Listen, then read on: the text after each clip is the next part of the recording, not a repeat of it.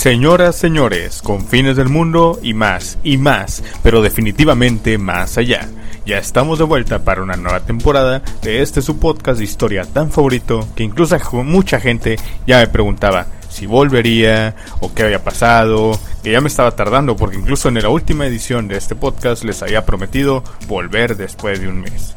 Pero debo ser sincero, desde la última edición dije que no demoraría en volver, pero pues a veces uno necesita viajes nuevos, horizontes, ya saben, quizá practicar un poco de boliche, béisbol, billar o pool, automovilismo, claro, todo esto desde la comodidad de una consola de videojuegos o mis sueños, porque lo único que no ha cambiado es que seguimos medio encerrados.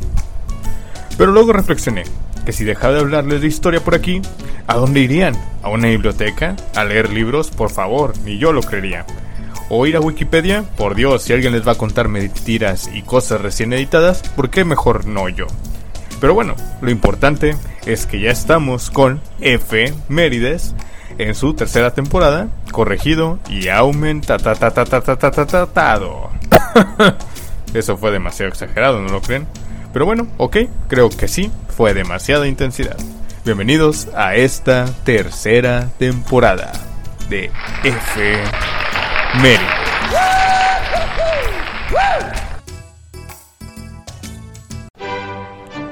La historia del mundo es un misterio escrito, del que podemos decir muchas cosas, que si la escriben los que ganan, que es donde la verdad nunca es publicable, o que simplemente es la destilación de un rumor. Pero a veces estas crónicas, biografías y momentos deben ser ironizadas, satirizadas y ejemplificadas de una manera en que tú lo entiendas y te entretengas. La historia como tú la dibujabas detrás de tus libros de historia, esto es F. Mérides.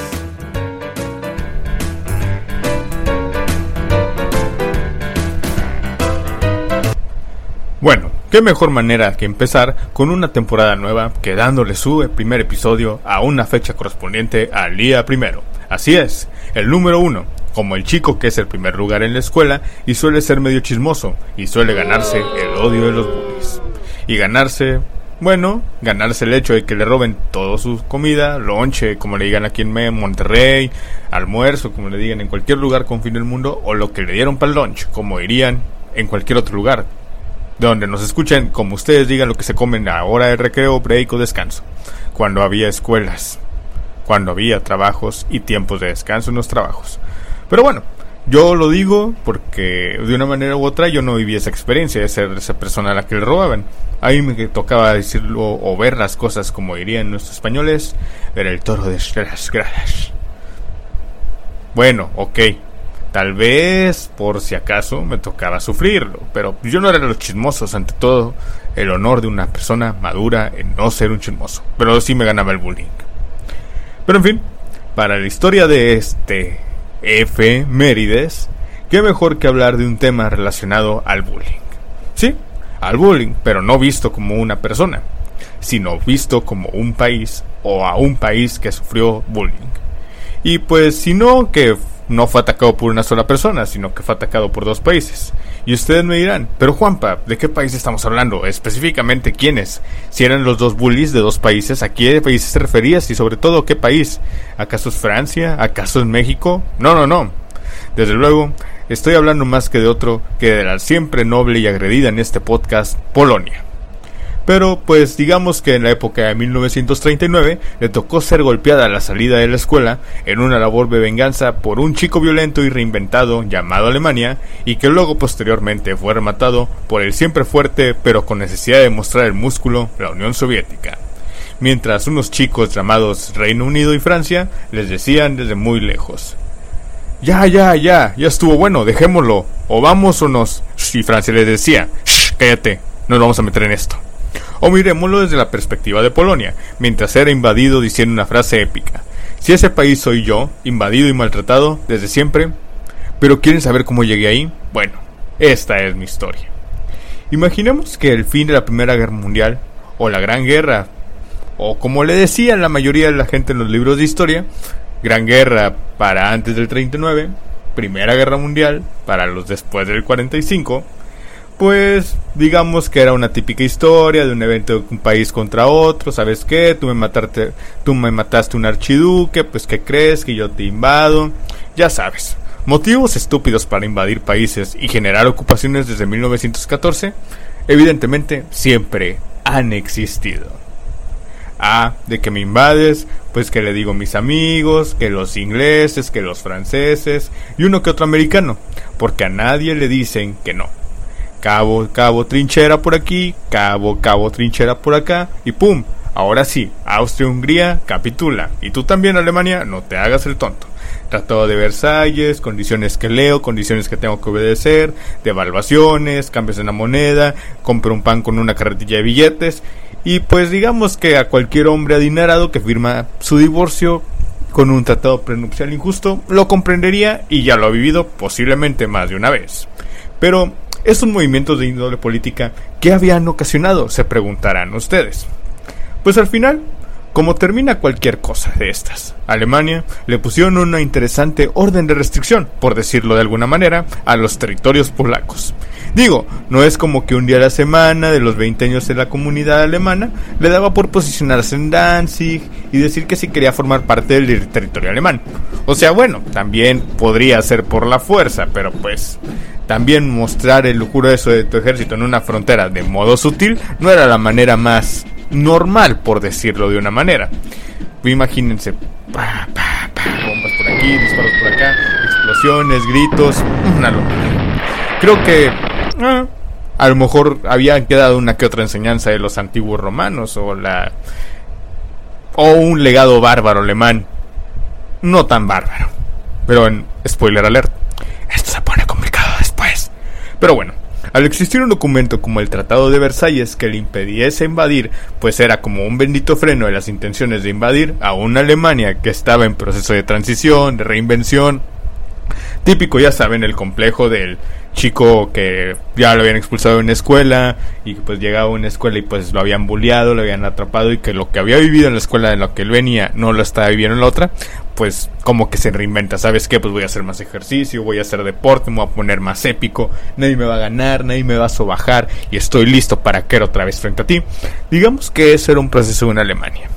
Una Alemania que había empezado siendo algo resentida y que comenzaba a sentirse conquistada por un discurso de un joven y frustrado estudiante de arte, y que tras su periodo de prisión había mejor querido convertirse en un escritor random para las nuevas épocas, porque sinceramente hablando, escribir tu libro era como convertirse en un influencer en aquellas épocas.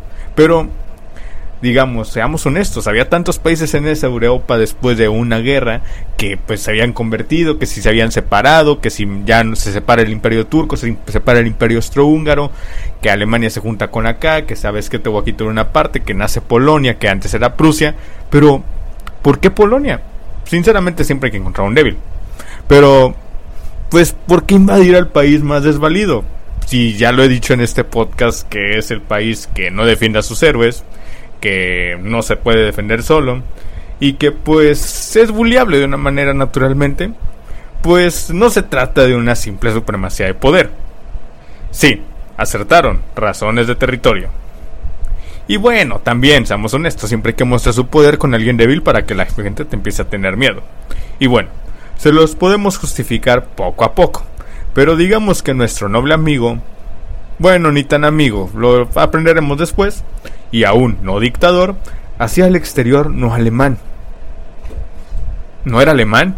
¿Y conquistó un pueblo y conquistó a toda una Alemania con su discurso? ¿Cómo lo hizo? ¿Qué? O sea, es austriaco. Ya sabemos de quién están hablando, no tengo que andarles explicando cada cinco segundos que se trata del buen Adolfo Hitler. Bueno, ni tan bueno, pero era malo. Lo aprenderán al final. O escuchen los capítulos anteriores de F, Mérides, temporada 2 o temporada 1. No lo recuerdo. Ustedes recuerden por mí. Pero bueno, seamos honestos. El buen Adolf Hitler, sigo diciéndole buen, pero es como una cortesía. Diría como que, ah, caray, mira Rommel, los británicos los veo muy tranquilos. Y ni que diga los franceses. ¿Sabes qué? Deberíamos, ¿sabes qué deberíamos de hacer? Sí, deberíamos de hacer más armas, más soldados, aviones y tráeme aquí ese tratado de Versalles. Que lo vamos a quemar. Y Rommel, Pero si yo no dije nada. Y los franceses que hablaban como franceses. ¡Sacre-vous! Así quiero imaginar que hablaban los franceses en esa época. ¡Sacre-vous! ¿Qué estás viendo? Que ese no alemán está haciendo que los alemanes obedezcan. Neville, di algo que nos vamos a quedar con las manos cruzadas. Y Neville decía, yes. Es un sorbo al. ¿Qué te dije de molestarme a esta hora? A los italianos no los interrumpes es un siesta, pero a ellos desde que se ponen playeras negras son algo beligerantes e incluso me están empezando a dar miedo. Pero bueno, espera, déjame visualizar. Camisas pardas, fábricas de armas, entrenar soldados. No, no, no creo que vayan tan en serio. Digo, tenemos un tratado de Versalles, Lebrun. No te preocupes. Y Lebrun respondía. Te dije, te dije, te dije que no les estuviéramos dando tanto permiso a lo tonto. Que desde la Sociedad de Naciones... Espera, espera, espera. Perdón. Lebrun era el presidente de Francia y tenemos que hablar como un buen francés. Te dije, te dije que si no les estuviéramos dando tanto permiso desde la Sociedad de Naciones, que ya habían llegado tan inocentes y mojigatos, este pacto de agresión es una basuga, no agresión porque a veces los franceses no sabemos decir que no. Y ciertamente Lebrun en esta plática de fantasía, porque evidentemente no creo que haya hablado referente a un país que estaba formando y llenando los hermanos a lo loco y con un objetivo tan aspiracional de invadir a otro, pues digamos que sinceramente no pudieron haber platicado de eso. Más bien estaban temblando de miedo, pero pues no estaba tan lejos de la realidad. Previamente a la Alemania, posteriormente conocidos como la Alemania nazi, les habían otorgado una serie de permisos que habían generado una gran polémica y que a la postre se había convertido en uno de los errores más idiotas que se pueden imaginar, y los mencionaré en forma breve. El rearmamiento de Alemania de 1935 a 1937. Remilitar Renaina en 1936. Los dos lados del Rin, ya saben, la anexión de Austria en 1938. Pero pues, como era lógica darle tantos permisos a un país y que hace más de 20 años había invadido, se había puesto algo violento y algo tóxico con toda Europa, pues seamos honestos, pudo haber una o dos más razones como para hacer algo así. Falta de capacidad de un ejército por parte de Francia y el Reino Unido, y pues posiblemente un área burócrata demasiado idiota y tonta por el área de naciones. Digo, seamos honestos, ¿cómo te puedes imaginar la burocracia de la Sociedad de Naciones que, bueno, un breve paréntesis de esto, la Sociedad de Naciones fue el principio de lo que hoy es la nación, la Organización de Naciones Unidas. Sí, dirán que no sirven lo más mínimo tampoco para esta época, pero pues si esto era, si esto que actualmente tenemos era muy malo, lo anterior era mucho peor. ¿Se imaginan que alguien llegara de un país a pedir una serie de permisos y que te los dieran así la de fácil como le hicieron así, como lo hizo el buen Adolfo Hitler y la mayoría del gobierno de la Alemania nacional socialista? Vayamos a este breve ejemplo que les voy a narrar. Bueno, el día de hoy iré a tramitar un permiso a la Sociedad de Naciones. Oficina de Naciones, buenas tardes. Pero señor Adi, qué bueno tenerlo de nuevo. Buenas tardes, Trudy. Sí, ¿cómo está la familia? ¿Ya leíste mi libro? Ay, claro, pero que si me gusta su prosa. Espero que no lo prohíban en un futuro. Es inspirador. Otro permiso, ¿verdad? Los líderes están en la junta. No te preocupes, Trudy. Yo espero junto a Benito. Buongiorno, Adi, ¿cómo estás? Hola, Muso. ¿Otra invasión a África? Colonización, Adi, colonizaciones, que ese nombre de invasiones desde los 20 comienza a darle miedo a esta gente. Así, después de este breve mini sketch con voces que ya regresaron, pues digamos que en esta bonita fantasía se imaginaban que la manera de dar permisos por parte de la Sociedad de Naciones a los países que se volverían violentos y la triple entente posiblemente, era algo posiblemente tan idiota como permitir a un país que había sido partícipe de una guerra mundial volverse a rearmar, anexar territorios sin saber que posiblemente después de 1939 iba a conquistar a la gran mayoría de Europa. Pero bueno, ¿quién soy yo para juzgar?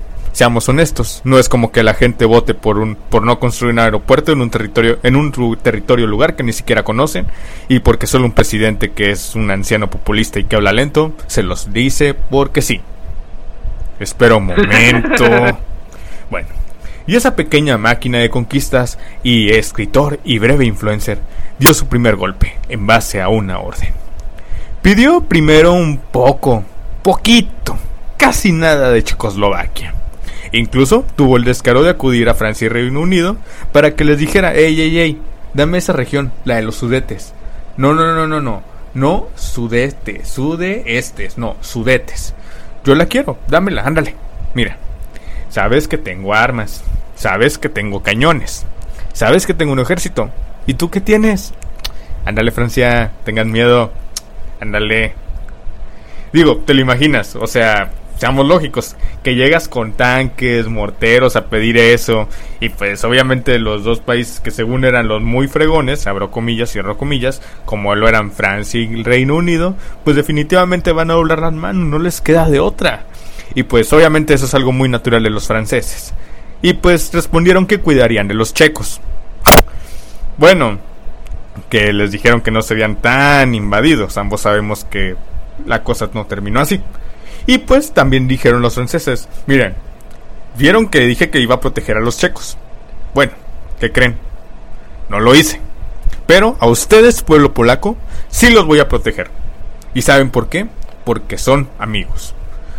Bueno, realmente no es que los consideraban muy amigos, porque ¿qué pasa cuando invaden un país vecino? Dices que tienes que protegerlo porque si no, el siguiente vas a ser tú. Y Francia evidentemente lo sabía. Pero pues seamos honestos, eh, tampoco pudieron defender Polonia. Pero bueno, y así fue como llegamos al comienzo de todo. Y fue para el 1 de septiembre de 1939 que Polonia ya era invadida por los alemanes. Ustedes me dirán, oye, y ante el mundo, ¿cuál fue el motivo verdadero para que se haya realizado esta maravillosa, intrigante, pero nada diferente invasión? Obvio, pues ¿qué iba a ser lo primero que haces para que... ¿Cuál es. ¿Cuál es? Vamos a hacer una trivia. ¿Cuál es el primer motivo por el cual tú comienzas un pleito con un eterno desconocido? Así, así de la nada. ¿O cuál es la primera reacción con la que tú empiezas un qué cuando ves a alguien en la calle? Vamos, les doy 5 segundos para responder. Bueno, bueno, no les voy a dar tanto tiempo para responder, pero ya reflexionaron. ¿Qué dirían? Lo mismo que yo pensé, lo mismo que ustedes pensaron quizá. Él me miró feo. Y pues los franceses ya se pusieron de mi lado y los británicos también. En breves palabras, los alemanes argumentaron. Los polacos y todos los demás pueblos quieren desarmar a Alemania. Sí, otra vez. ¿Se les parece extraño que ese discurso pueda haber, puede haber funcionado? ¿Les hace extraño que ese discurso pueda haber sido posible? Pues posiblemente que sí, pero pues entre franceses y Reino Unido, mientras los franceses se seguían escondiendo diciendo que iban a defender a Polonia mientras se trataban de proteger a ellos mismos, mientras los británicos tomaban un poco de té y decían que bueno que yo estoy alejado por el Canal de la Mancha, pues Polonia le tocaba bailar con la más fea. Y pues para ser honestos, los nazis no eran el principal miedo de los polacos. Porque pues digamos que como lo dije en la primera parte de este podcast, pues los alemanes tenían como que un tratadito bajo el agua, un as bajo la manga, una idea maestra. Porque si seamos honestos, Polonia era débil, poquito más débil. Pero, ¿quién más le interesaría tomar un poco de Polonia? Sí, como lo dije al principio, la Unión Soviética. Pues seamos honestos, los alemanes nos iban a poner con Sansón a las patadas, porque ambos sabemos que el gran imperio bueno, no. La gran camaradería roja no se dejaría vencer de una manera tan fácil por los alemanes. Y pues creo que no era el primer sinodal al que ellos se hubieran querido enfrentar desde un principio. Seamos honestos, si tú eres un nuevo fuerte, no te vas a poner a pelear con el invicto campeón, ¿verdad? ¿Ah? ¿Ah? No. Digamos que ellos se dijeron, ¿sabes qué? Unión Soviética, Rusia para los cuates. No, no, no, no te voy a decir Rusia. Era una broma, era una broma. ¿Qué tal si firmamos un pacto de agresión? Yo no te miro feo, tú no me miras feo y no nos miramos feo y estamos felices. Obviamente ambos países cruzaron, hicieron, cruzaron dedos por detrás de la espalda porque, pues, terminaron invadiendo los alemanes. Pero ya veremos qué pasa. Ahora imagínense, ¿cómo hubiera llegado el buen Adolf, después de hablar con ese hombre sabio, es sarcasmo antes que nada, sabio, honesto y nada pragmático, Joseph Stalin, Hola, Joseph. ¿Qué quieres? Así que me miras, así que miras el tiempo pasar. Sí, fusílenlo, a él. Él se de ya. Por mirarme feo. Sí que quieres. No, no, nada. ¿Sabes? Polonia está algo desprotegida. Sin aliados. No tan fuerte. Y pues digamos que ya me apropié de Checoslovaquia. Quiero llegar de pasada. Nada más. Pero nada más por ahí. Hasta ahí seguro, porque sabes que a nosotros, los soviéticos, antes rusos, y que espero que jamás seamos rusos de nuevo, somos invencibles. Eh, ah, sí, este, lo sé, lo sé. eh, leí lo que le pasó a Napoleón. Pero, eh, mira, lo que no nos guste, que es como que la mitad. ¿Qué te parece si te lo dejamos? ¿Qué opinas? Largo. Te diré que sí. Pero dame a tu asistente, que también lo quiero fusilar. mira, jefe, mira, jefe. ¿Usted cree que me va a dejar que ¿Usted cree ese hombre que, va a dejar que me deje a mí solo para que lo fusilen? Jefe, jefe. La cuestión, la cuestión de Polonia era que, pues, figuraba que no iba a ser agredida ni violentada dentro del Tratado de Versalles. Eh, de hecho, al final de la Primera Guerra Mundial pero en el pacto de no agresión firmado por los alemanes y los rusos o soviéticos o como les gusten llamar, pues no importaba tanto. Entonces, pues digamos que una mitad para mí y una mitad para ti y cada quien se queda con lo que antes era Polonia. Y pues en ella se estipulaba que el país sería anexionado y dividido en dos áreas, una para los soviéticos y otra para los alemanes. Sin embargo, otras ambas potencias se recelaban entre sí. En el caso de Hitler, el pacto de no agresión constituía un mero recurso para ganar tiempo, antes de llevar a cabo sus planes de invasión a la misma Rusia. Evidentemente Hitler no era nada tonto, quería ganar tiempo, ganar más músculo y quizá empezar, empezar, empezar a empujar para vencer a la Unión Soviética, al Ejército Rojo, a la gran facción roja que estaba en esa parte. Pero como dice el dicho, cuando invades Rusia, solo da un paso para atrás y Rusia te habrá Rusia dará un paso para atrás y habrá ganado. Pero bueno, chicos, y así fue como invadía a su madre. Digo, digo, digo, digo. Chicos, y así fue como detonó la Segunda Guerra Mundial. ¿Qué ha sido? Esto es el detonante de una de las guerras más catastróficas y con mayor cantidad de víctimas, como lo hemos visto a lo largo de esta historia. Recontada y reflexionada la historia, cuál fue su legado en el mundo y en la cultura contemporánea, o al menos saber en qué terminó el evento. Claro, si es que la gente recuerda lo que pasó o la fecha en que esto ocurrió. Esto es el epílogo. La invasión a Polonia fue fulminante a modo de un nuevo término que estaba surgiendo y que pues, era de llamar la atención y de una moda en esa época el término de invadir y en las guerras. Pues el término de guerra de trincheras obviamente ya está demasiado pasado de moda. Y decidieron decirle, vamos a ponerle a este nuevo método la guerra relámpago. Blitzkrieg en alemán. Pues que no sabes que es una guerra relámpago, por favor, todos lo sabemos. El que out estás en el modo de combatir, obviamente te quedaste en la guerra de trincheras y no jugar Fortnite y todos esos juegos que hacen que tu celular se queme y explote como una bomba, no es aprender de las guerras. Pero bueno, en este podcast veniste a aprender y pues te lo diremos de la forma más sencilla. Pues serán operaciones que se desarrollaron de una forma rapidísima.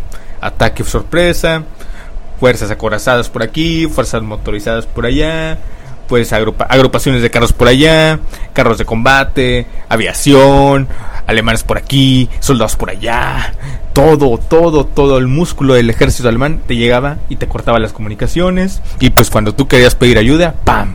Tenías a ti rodeado por un montón de carabinas alemanas, un montón de rifles alemanes, un montón de alemanes, un montón de aviones sobrevolando y ya tenías que decir capítulo. Pues que de una manera más fácil explicarlo es como decir que si te doy un zape, te sacas de onda, traigo como cuatro o cinco personas, te tumban, te empiezan a pegar, te empiezan a pegar y cuando ya quieres empezar a llorar y pedir ayuda, lo único que te queda es seguir aceptar que fuiste derrotado y humillado de una manera relampagueante. Pero bueno, Por su parte, Francia y Reino Unido, a pesar de no haber declarado formalmente la guerra a Alemania, no intervinieron activamente en la defensa de Polonia. Se los dije. Tristemente, Varsovia, que era la capital de Polonia en ese tiempo, capituló el 27 de septiembre de 1939, y las últimas unidades del ejército polaco se rindieron el 6 de octubre de ese mismo año, desaparecida, de así de esa manera, la Segunda República Polaca. Y espero no estar vivo para cuando desaparezca la tercera, porque uno nunca sabe con Polonia. Gran parte de la población fue sometida al dominio y represión de los alemanes, especialmente y significativamente el caso de la comunidad judía, que fue exterminada en buena medida pues en los campos de concentración o fallecida a consecuencia de las inhumanas condiciones que sufrió en los guetos como en Varsovia y Cracovia. Para platicar, para discutir, pero nunca para hacer un podcast, estas son las agendadas. Bueno, y como una nueva temporada que comienza, es momento de darle a este pequeño experimento una nueva idea de sección para esta temporada. Que pues dirán, ¿qué nombre tan original le pondrás a esta sección? Pues somos F, Mérides, entonces yo le dije, pues vamos a poner agendadas. ¿Qué dirás? Pero Pablo, Juanpa, o como les gusten decirme, menos un insulto, ¿Qué son las agendadas? Pues seamos honestos, una agendada es como cuando tú tienes una agenda, cuando descubres que eres alguien mayor y que tus problemas de organización son un problema demasiado tóxico, pues te compras una agenda y decides anotar ciertas cosas. Y luego pues decides catalogarlas en importante, muy importante, demasiado importante. La voy a anotar porque no me importa. La voy a anotar porque menos me importa. La voy a anotar para que pienses que te estoy poniendo atención. Digamos que esas últimas tres merecen ser mencionadas como agendadas. Entonces podemos decir que las agendadas es la sección del podcast donde hablaremos de fechas, no tan importantes, pero que realmente se merecen una mención, pero no tan ser tan mencionadas como para ser o formar parte de un capítulo del podcast. Y estas son las agendadas de la semana del 1 de septiembre al 6 de septiembre. Porque, para empezar la conmemoración de este podcast, las agendadas cubrirán siempre la semana del lunes al domingo, no del domingo al sábado. No, de lunes al domingo. Reitero para que luego no me digan, ay, es que no pusiste esta fecha. Hubiera estado cagado que pusieras un chiste de eso. Pídanlas. Realmente me encanta que vean una retroalimentación y veremos si les va agradando esta, esta sección. 3 de septiembre nace Irene Papas, actriz y cantante griega. Primera vez que sé decir un nombre griego sin tenerme que trabar. 5 de septiembre. Nace Freddie Mercury. Todos sabemos de él, ya tuvimos una película de él. Realmente sí es interesante, impresionante merecer darle un capítulo del podcast, pero no, hay que dejar que pase la moda de Bohemian Rhapsody al menos 20 años más. 6 de septiembre. Fallece Akira Kurosawa. Amante del cine, no necesito hablarte de él. Mamador, Investiga más, no todos son los siete samuráis. Primero de septiembre muere Luis XIV. No, no es ese Luis. No, menos tampoco ese. Porque no es el 15 ni es el 16. Él murió normal, no murió por una guillotina. Aún no. 5 de septiembre, lanzamiento de la onda Voyager 1. Llegó más lejos que la relación con tu ex. 2 de septiembre, las tropas japonesas a bordo de la nave, de la nave Missouri aceptan tomar su rendición frente a los aliados y termina la Segunda Guerra Mundial. Pues no que muy león, no que muy león Japón. Y estas fueron las agendadas de esta semana de efemérides. Y así terminamos una nueva emisión en esta nueva temporada de efemérides que quizás sea el principio de algo muy diferente. Ustedes creo que lo habrán notado. Y creo que el motivo de tardarse para volver es que sinceramente tenía muchas ideas en la mente. Cómo renovar, cómo hacerlo diferente. O sea, uno no regresa sin mostrar algo nuevo. sin mostrar algo nuevo. Es que a veces me tardo un poco en hablar porque me da miedo parecer tan pretencioso. Pero creo que la verdadera intención de que me haya tardado un poco en volver y era que me gusta y soy un fanático de procrastinar, eh, era que quería regresar y ponerle algo diferente al podcast. Eh, ser, ir en progresión, irse reinventando, darle cosas mejores, cosas diferentes, cosas que a la ti, la persona que nos está escuchando, le van a gustar. A ti, persona que me está escuchando, me va a decir y me va a dar su opinión de qué le pareció. Y de verdad, espero que este capítulo sea de cosas que les hayan gustado, que me dejen una buena retroalimentación en comentarios en las redes sociales que ustedes ya conocen y si apenas lo están escuchando me pueden encontrar en Instagram como f.merides o a mi Instagram personal que solo soy Juanpa. Eh, de verdad, eh, esto lo quiero hacer con todo el corazón lo estoy haciendo de esa manera. Y si dicen un comentario de que, oye, no me gustó la música, estamos buscando nuevas, estamos buscando nuevas pistas. Yo sé que estoy aquí, esto solo lo hace una persona, que soy yo en este caso, pero lo hago con la intención de que nos sintamos como una comunidad, como alguien me lo dijo mientras estaba diciendo este error que siempre suelo decir cuando me refiero a estamos, hacemos, movemos, grabamos, editamos y realmente quiero dejarles un buen producto para que ustedes lo puedan escuchar. No digo que no les dé trabajo, esto va a terminar, van a volver. se pueden chutar los 13 capítulos que son o 14 que son y vamos a seguir contando. No sé cuánto va a ayudar esta temporada, pero les garantizo que cada temporada va a ir en mejor y en mejor y en ascenso. Y vamos a tener nuevas ideas en este grupo y de verdad, esto solo puede ir mejorando.